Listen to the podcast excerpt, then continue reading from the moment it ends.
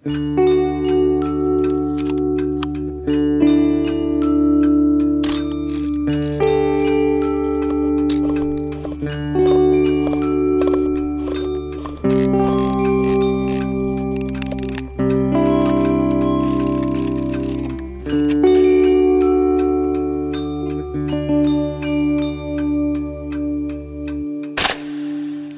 hej och välkomna till eh, sjunde avsnittet av Mellanskärpa och korn.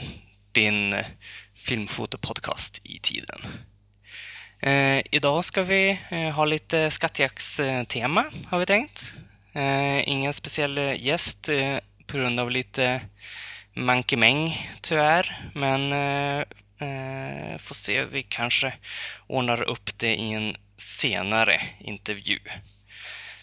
Eh, hur som så ska det här avsnittet handla om eh, skattjakt som sa och eh, det handlar då om eh, ja, kameror, mörkrumsprylar, gammal film, eh, strategier för att hitta sånt i sin omgivning.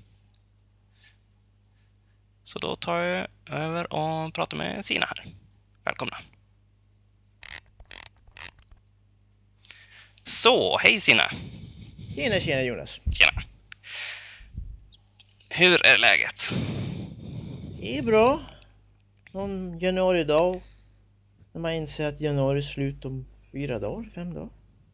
Ja, det börjar vara så pass. Ja, första avsnittet på året här nu. Fast det roliga är att man ska inte datera sin in- podcastinspelning, men det blir så här meta-varianten. Ja, jo, det är sant. Men förhoppningsvis så kommer vi ju lägga upp den här hyfsat snart i alla fall. Så, ja. Ja, eh, ta tillvara sånt som man kan hitta i sin omgivning. Eh, jag tror att det här är någonting som de flesta upplever så snart eh, vänkretsen och familjekretsen eh, märker att man intresserar sig för foton med gamla kameror. Det, ja, de kommer ihåg att de har några eh, gamla kameror i eh, på vinden eller i garderoben eller var som helst. Då. Ja, man blir given helt enkelt. Ja, ehm, vi har ju många generationer som bott i radhus i ja, 20, 30, 40 år. Samlat på sig prylar, fotat och sen åldern dök upp och synen förstördes och man sitter med typ know, mellanformat, småformat, mörkrumsprylar och inser att garderoben är så full med skit så att man bara Jag borde slänga, här, slänga ut det va? Ja, och då är det tur att vi finns för att rädda. Ja. Um, alternativt kolla på så här blocket att Hej, jag har 43 kilo skit att slänga. Den som vill ha, ha det får komma nu, annars hamnar i soptunnan. Ja, men precis. Lite som folk som försöker bli av med pianon i mindre städer och sådär. Eh, ja, nej men... eh, om jag ska dra eh, min egen början när jag började fota det med Holgan där så och såg mig om till eh, 35 mm för att ha lite billigare alternativ till eh, film och framkallning. Då eh, började man ju eh, få många eh, olika kompaktkameror och sånt där i händerna. Så, eh, och en utav dem har jag kvar fortfarande i alla fall. Ah, Så det är kul lite minne. nice. Men eh, annars eh, tänkte jag eh, just från eh, släktdelen. Det är intressant när man får de här lite äldre kamerorna som ja, lådkameror och olika mellanformatskameror med olika inställningar. Det är någonting som du har fått genom eh, på ditt håll?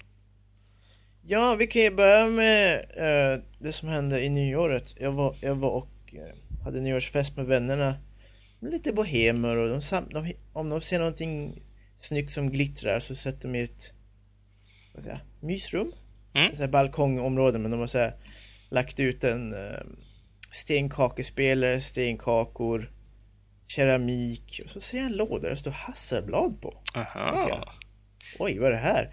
Öppnar och ser att det ligger en fin Hasselblad 1000F liggande. Fint och retro. Ja. Så jag passar på och frågar, kan jag typ långlåna den i typ evigheter? De bara, ja, varför inte? Um, och lite efter lite analys och massering av prylarna. De låg väl typ 25-30 år i lådan. Oj, ja. Så um, den mår jättebra. Um, det enda är att jag inte riktigt kan ladda film än. För jag märkt att uh, man, ska, man ska först spola tillbaks filmen när man tagit slut på filmen. Så första rullen fick uh, ljusskador i onödan. Ah. Um, så uh, prylarna mår jättebra och vår gemensamma vän Bosse som samlar på Hasselblad gav den en tum, tummen upp också. Ja, men det är trevligt. Eh, lite mer eh, än eh, de vanliga eh, basic-kamerorna eh, som jag tänkte på, men eh, absolut detsamma. Um, och i samband med en träff förra veckan så åkte jag ut till vännerna och vi tog en rulle 3X och lekte. Jag hade jätteroligt. Trevligt. Ja, nej men eh, hålla ögonen eh, öppna hos eh, vänner och bekanta och sådär och eh, eh, mellanformatsväg vad jag har fått det är väl mer, eh, ja, som jag sa, eh, inte riktigt lådkamera men eh, snudd på en sån här Agfa Isola. Eh, lite trevligt. Man, eh, objektivet eh, sitter inte på bälg utan eh, på en cylinder som man drar som ut. Mhm. Som man kan trycka in för att göra dem kompakt. Är Riktigt fina kameror. Eh, to, jag tror jag tog och eh, jämförde eh, några bilder med bilder tagna från min Holga. Men det var ju som, det vart ju alldeles för skarpt. Det var ju inget snyggt. så, så då har jag inte blivit använda jättemycket måste jag erkänna. Det, det beror ju helt på vilken kamera och så men... Um, fast du har väl såhär... här... du, du gjorde dig av med en massa inför flytten nu eller? Jo, jo, det gjorde jag. Eh, men eh, ingenting som jag har fått eh, via släkten. Jag har i och för sig någon eh, som jag har fått eh, eh rakt från mina föräldrar. Det var en, eh, vad var det nu jag hette, en eh, Olympus eh, mm, 1000S ja. Eh, I princip sån här superzoom, eller vad man ska säga. Så jag minns inte vad den låg på, men det kanske var något så här mellan eh, 35 mm till eh, 150 eller 200. Mm. Så spegelreflex eh, konstruktion fast eh, ej utbytbart objektiv. Så det är väl, ja, när de, när jag tror det var deras eh, eh, första sån där större, eh, ja vad ska man säga, avancerade eh, amatörkamera. Ah. Eh, Rätt så intressant. Ett tag eh, innan jag hade någon separat ljusmätare så använde jag den, eh, den och ljusmätare med den, för den hade ändå inbyggd spotmätare, så det var ju väldigt trevligt. Oh, nice. Nice, nice. Ja, nej, det är jätteroligt just att så här veta att men du Jonas, du gillar jättestora 5 kilo klumpar va? Ja. Du, jag har en liggande i garderoben, du vill ha den? Precis. Nej men så, ja. Släkt och vänner. Och eh, ja, jag kan ju säga, jag har ju fått via jobbet också där man råkar på någon, eh, det var ju lite samma som med din Hasselblad, att någon hade en fin kamera på hyllan. Eh, en gammal mellanformaten. Den funkade tyvärr inte, men jag såg också att de skulle kassera några kameror som de hade i en eh, låda. Så det vart ju högintressant. Jag, Jag, jag, tror jag... Ja, just det. Det var därifrån som jag mm, fick någon eh, enkel Nikon spegelreflex som jag gav till dig sen också. Just det. Så, men hälften av de kamerorna eh, var ju bara trasiga och fungerade inte. Ja. Hälften var väl okej. Men därifrån fick jag mycket film också. Ja, eh, om vi ska vänta och gå till filmen så kan jag nämna två intressanta fall. För tre år sedan nu så, så eh, jag och en annan vän har en gemensam vän som är aktiv inom museiindustrin. Museiindustrin? Museivärlden. Säger du bara kompis till en kompis? Kompis till en kompis helt enkelt. Um, han noterade att de hade 100 rullar första generation T-Max 400, ett frys som bara låg där och skräpa. Ah. Så eh, jag och kompisen delade på det och jag spenderade nästa två år fota upp 50 rullar T-Max och lärde mig hur man ska behandla 30 år gammal film. jo, men det är ju perfekt. Vad, mm, eh, vad gjorde du för justeringar på de filmerna och vad kom du fram till till slut? Plus ett gjorde jättebra jobb. Sen kan man ju, sen kunde jag vissa fall... Alltså du överexponerade ett steg? Ja, ja precis. Ja, ja precis. Um, sen i vissa fall eh, så, så gick jag och ställde in ISO från 400 till 250. Som en kompensation, kompensation också. Så jag vet inte om det gjorde nytta. Ja. Ja, ja okej. Okay. Du hade exponeringskompensation på kameran som du ställde upp och så ibland så kompenserar du med ISO-inställningen också. Ja. Um, det var ett experiment, uh, men som sagt, jag vet inte om jag behövde det med tanke på att plus uh, ett steg överexponering tog bort det här uh, om man säger så här gammal film som även förvaras bra får bli mörkare och mörkare. Mm. Jo, det blir ju som i själva filmbasen som det eh, ja, vad heter det på svenska? Ja, men eh, base fog i alla fall på engelska. Det blir som att eh, ja, filmen reagerar med, av radioaktiva strålningar och sånt där. Så det blir basexponering eller vad man ska Jo. Och eh, det var intressant att veta att med 400-filmen, det exponeras eh, tekniskt sett som 200. Ja. ja, men det är perfekt när man får en eh, stor hög sådär som man kan eh, prova sig fram tills man eh, hittar den nominella exponeringen och framkallningstiden.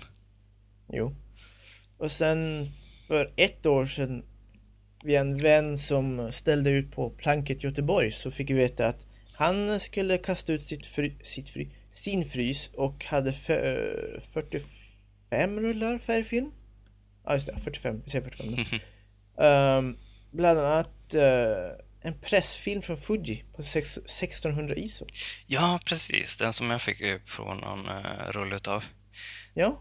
Den var ju... Um, jag har inte framkallat mina än, så jag vet inte om de mår bra, men du hade någon, någon observation.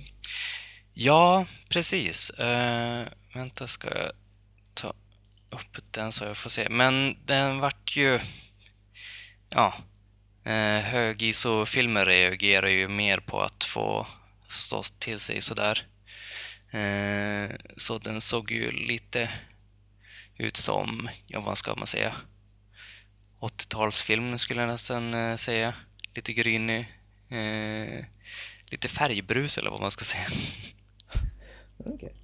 Okay. Um, uh, och sen var det också 400 film från Kodak som jag, som jag, jag hade inte hört talas om det först men det var väl en tidig variant innan de eller tidig, tidig. Kodak testar ju allt möjligt skit så att de hade ju massa filmsorter som försvann efter ett tag. Jo, precis. Eh, från mitt jobb så fick jag tag i någon eh, Kodak Royal Supra, tror jag den hette. Just det, det var någon sån här eh, 90-talsfilm, tror jag. Den är fin. Så, um, ja. Men om vi ska snacka om olika filmsorter så, eh, vi har ju tagit upp det innan att eh, eh, låg ISO och eh, svartvit film generellt eh, klarar sig bättre över tiden. Men jag tror inte att vi har tagit upp eh, polaroidfilm mycket. Oj. Um, polaroid är lite roligt för att uh, du kan inte förvara det hur länge som helst. Kemikalierna dör efter ett tag. jo, precis. De torkar ju ihop och det blir lite tråkigt. Uh, jag fick ju ett gäng eh, Polaroid 600 eh, ihop med de där eh, Kodak Royal Supra. Oh. Och eh, en del var ju eh, helt fine faktiskt, inga problem. Eh, medans andra eh, fick en konstig varm ton och en del var som, ja, de, de såg nästan ut som eh, Raid Scale-film med bara röda och orangea toner. Oj. Så, och jag vet, var det eh, någon av dem hade eh, det var som olika färskhetsgrad på de olika kemipoddarna som var längst ner i eh, polaroidbilden. Så det vart som streck där vänster och höger sida utav bilden vart eh, väl framkallad medan mitten vart ja, lite sämre. Så man ja, en randig bild, tack. Ja, nej, men det där är ett dilemma för du har ju um, Kodak, eh, Kodak, Polaroid från Kodak hade en glansperiod, storhetsperiod där man testade allting. Man gjorde monstruösa, vad var det, 40 gånger 60 kameror? jätte, gigantiska polaroidkameror. Ja, just det. Ja, jag har varit lite förvirrad när du sa Kodak från uh, Polaroid. Ja, precis. Ja, ja, ja. um, och om man googlar sig fram så finns det ett projekt där en studio har Jag kommer inte ihåg om det är 40 gånger 60 Det är jättestora polaroidfilmer i alla fall. Um, specialkamera som väger 45 000 kilo. Filmen mår hyfsat. Det var någon sån här gammal stock som överlevt men det är polaroid, de kommer inte överleva hur länge som helst. Nej, precis. Eh, ja, det var väl någon sån här 8x10 tums eh, kamera som eh, Polaroid ha, eh, hade ett visst eh, antal utav som de i princip lånade ut eller hyrde ut åt eh, olika fotografer och eh, fotokonstnärer eh, för att eh, arbeta med. Och det där var ju som ja, rena studiokameror med tanke på deras vikt, vad jag vet. Jo, eh, och det roliga är när man läser eh, det praktiska om, om ljussättningen så står det att man, eh, just den här studion med gigantiska kameran fick ha så 1200 watts eller 1600 watts utrustning. För att så här, belysa korrekt exponering. Ännu, jag tror 3000. Ja, det var så monstruöst mycket watt för att belysa. Ja, måste varit en F8 objektiv på den här långsam jävel. Ja, ja, men när det ska täcka upp stort så. Ja, jag kan bara tänka mig hur det är för de som eh, plåtar våtplåt inomhus. Monströsa. Ja, det blev så historiska grejer att man sparar att ja men kändis A dykt upp i stan, ska du inte bjuda in honom eller henne till att ta ett så här porträtt som ingen annan kommer ta för filmen är död om fyra år. Och... ja. ja. precis. Ja, ja, men det är kul att eh, Ilford på ett sätt eh, tagit över den biten med att ta fram sin eh, sitt positivpapper. Ah. Som man kan använda som en slags direktbild. Nice. Men ja, nu kommer vi från ämnet lite, men ja, gamla kameror är just eh, precis eh, saker som man ska tänka på. Det är ju inte alls säkert att de eh, fungerar bra efter alla år. Nej, precis. Um, jag kan nämna en annan Hasselblad-historia. Jag och kompisen fyra år sedan, tror jag. Eller fem år sedan nu. Um, hon fick tag på en Hasselblad 500 CM, tror jag. Mm -hmm. Och uh, vi var jätteglada, men märkte att den behövde en massiv mängd massering för det, bakstycket var i katastrofskick. Mm. Och uh, vi var lite för uh, upphetsade att det var en uh, Hasselblad och vi tog några rullar film och märkte att bakstycket var oanvändbart. Ja. Ja, var det att det släppte in ljus eller överlappade bilder eller? Överlappning samt att den ville, gå inte, den ville inte gå över frame 7. Ah. Tråkigt.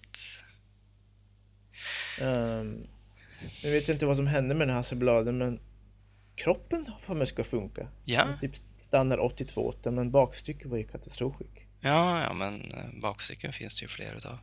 El- Och jag antar att man eh, borde kunna skicka in för att laga också. Så vet inte exakt vad de där problemen beror på för Hasselblad-kameror, jag är ingen expert på dem. Men smörjningen i, i kameror, de brukar ju stelna efter ett tag. Ja.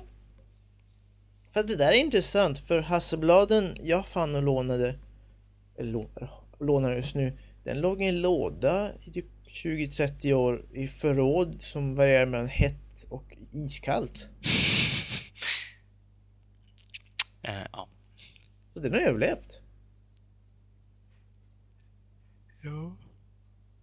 Ja, det- ja, det låter ju inte som de mest eh, perfekta eh, förhållandena, men den kanske inte har varit eh, för varierande i fuktighet och så i alla fall. Um, Okej, då har jag en historia för dig. Eh, Det låg en, det låg en gammal um, ag, eh, nej, inte Agfa, um, Ilford eh, FP4 i, i Hasselbladen. Ja, just det. Den filmen var i horribel skick för gelatinet föll av så fort jag hade tvättat ur filmen. Det ger en hint om förhållandet som uh, lådan och allting hade varit i. Mm, just det. Så på så sätt kanske Hasselbladen var lite mer uthållig. Absolut. Um, film såg ut som att det var 70-talsporträtt i typ studiomiljö. Och ehm, ja, Hasselbladen funkar jättebra men filmen var så här bara oj. eh, Ja, ja, man ska ju inte förvänta sig för mycket så gammal film ändå. Men ehm, ja, annars eh, om man tänker lite modernare kameror, eh, just batteriförsedda, där är det ju eh, bra att kolla efter i, ja, där man sätter in batteriet så att det inte har kommit sådana här, vad är det, korroderar. Ja, det där är ju ganska farligt med Speciellt med leksaker från 80-talet att någon glömt ta ut batteriet, stoppa in i vinden och sen tar man ut och märker att Oh dear! Fram med alkoholen. Alla kontakter är så här sönderfrätade. helt fluffiga utav den där. Ser ut som någon mossa mögel nästan.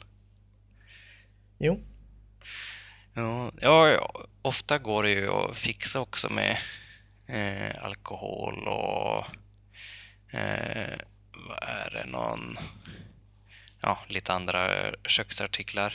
Eh, Gnuggummi, suddgum och whatever. Men eh, ibland så letar de ju sig vidare genom eh, sladdarna i kameran och till kretsar och sånt där och då kan det ju vara eh, helt ajöss.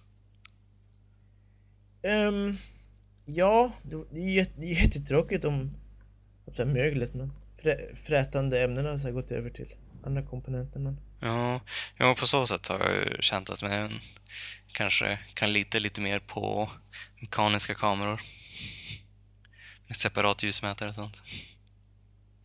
Ja, um, just det, jag vet inte, eh, just det. Eh, en, en annan grej jag kom på nu. Um, en grej som du har kämpat med. En gammal kamera som använder kadmiumbatteri som inte finns. Så får man så här överspänningsproblem att den överkompenserar, underkompenserar. Ja, ja, precis. Man får... Eh, jag har använt eh, kameror som går på de här, vad heter de? Eh, ja, men de här svampliknande batterierna på 1,35 volt eller vad de hade den på. Eh, jo, och då, har- då har du nämnt till mig att det blir någon sorts, man får kompensera i skallen att, ja just det. Mm, Okej. Ja, precis. Eller på eh, eh, sätta om ISO. Eh, vad är det? Eh, att man får eh, kompensera ett eh, och överexponera ett steg i princip. Så från eh, om man kör ISO 400-film så eh, sätter man den på 200 istället. Ja, men jag fick ju till slut ehm, eh, han på analogakameror.se att ta in den här batteriadaptern Ah, som eh, skulle funka med eh, vanliga kvicksilverbatterier. oh. Så det är ju trevligt. Eh, ändra från eh, 1,55 volt till 1,35. Ja, Så det är perfekt. Jag ska... När jag har lite mer inkomst så ska jag ta och köpa på mig ett par därifrån. nice. Så kan man känna sig trygg. Ja, du har väl några stycken kameror som är lite känsliga med det hela eller?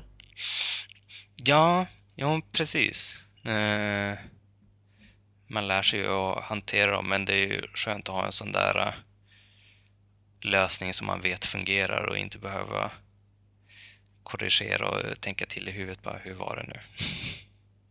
Just det. Jo, nej men så att eh, om, om du har intresset av analogt och du vet att grannen är, låt säga 65-70 har fina bilder på väggen så kan man på ett snällt sätt fråga hur står det till det? Hade du lite liggande, saker liggande? Ka- Kan jag hjälpa dig med något? Uh, utbyte? Vill du ha en femma, hundring, tusenlapp? Vill du ha någonting för det? Ja, men precis. Se till att ta vara på grejerna istället för att det bara ska stå i någon hylla. Jag laddar det med film och fota istället.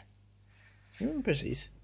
Och i många fall så, så vet jag av egen, egen erfarenhet att det räcker med att man eh, förmedlar till personen att um, låt säga ka, låt att kameran kommer att användas aktivt och det räcker för den personen att säga ah, ja men varsågod. Ja, men folk är ju väldigt snälla faktiskt. Ja fast jag tror att det har mera med, mera med att göra att de inser att det är, inte, det är inte att du köper upp saker och själv stoppar i hyllan. Det blir att Ja ah, men min fina Minolta ska användas. Vad bra. Ja. Jo, men de är ändå till för det, inte för att ha någon prydnadsobjekt. Det beror, sig på. Jag kan, jag kan stirra på min Canon F1N ganska mycket och tänka ja, snygga former och Jo, absolut. Nu, nu äh, gamla kameror är snygga. Men det är ändå verktyg. Jag tänker så. Det är både och, om man säger så. absolut. Mm, ja, men om jag tänker efter eh, annat då har jag beaktning med gamla kameror. Eh, Bälgekameror till exempel, de kan ju vara lite tärda av tiden. Ja, det var, det var, um, var det skinn eller vad var det man använde? Ja, precis. Eh, och ibland inte ens eh, skinn utan något syntetmaterial. Jag har för mig att många Agfa Belgi-kameror eh, har, har blivit väldigt slitna med tiden. Och något så här konstskinn som bara blir en massa hål i kanterna på. Så eh, jag tar tagit och eh, experimenterar med eh, svart silikon. Ah. Sånt som man kan köpa på tub på vanlig Clas Ohlson och sånt där. Och dutta lite med någon eh, öronpinne och sånt där. Fått det att fungera på, eh, fint på en polaroidkamera jag har i alla fall, med li, eh, lite mindre hår.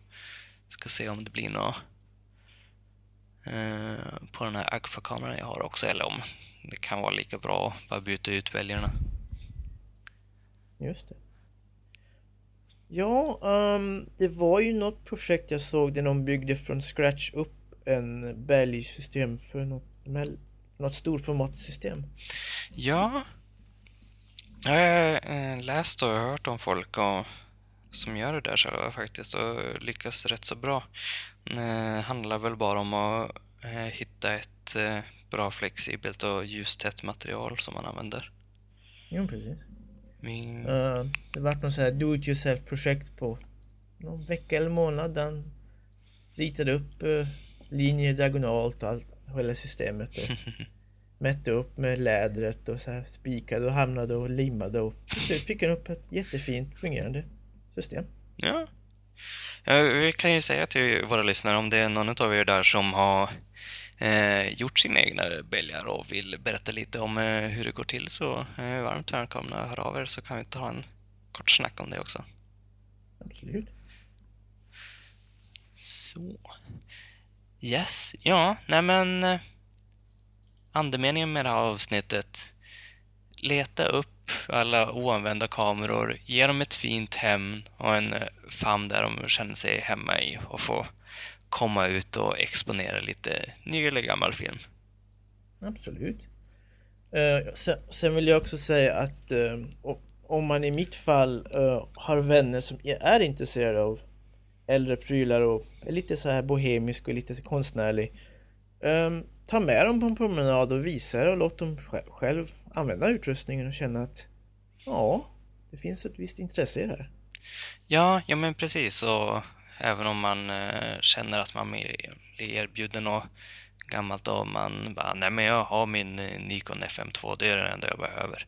Så ja, men förmedla vidare. Ni eh, känner nog till någon som är mer intresserad av att utöka sin arsenal eller byta riktning. Ja, absolut. Uh, snabb historia. Uh, när jag uh, för, ja, förra veckan blev Eh, var ute och fotade med vänner så var, så var den här enorma glädjen av att du har en jättefin klump med metall och sökaren på Hasselbladen i sådär i mörker. Så att det blir så här, man får verkligen kämpa. Men det var jättestor glädje och, och, och bilderna var ju gick ju sådär. Men de är jättenöjda för de fick uppleva en jättefin stund. Ja, ja men det, det blir någonting särskilt att fota med sådana här gamla kameror. Och bara kolla igenom en Waste Level Finder är ju ett nöje i sig. ja, precis, och sen att det är 12 frames så att blir så att ja, vi kan göra slut på det på en kvart eller vi kan ta en paus här emellan. Precis, låta det ta sin tid lite. Ja. Yes, ja men jag tror det var att det var det för detta avsnitt. Ja, absolut. Så får vi ta och tacka alla som har lyssnat in så eh, får vi se vad det blir nästa gång. Kanske blir en Eh, starta mörkrums eh, avsnitt om vi eh, fixar till våra problem här eller så en snabb uppdatering från Stockholms kameraloppis som jag faktiskt ska fara på. Ja, men absolut. Så det, ja, om ni eh, om ni vill ta tid att snacka lite där så är det bara att rycka tag i mig. Jag kommer ha med mig utrustning. Leta efter han med fem kameror uh, av olika slag.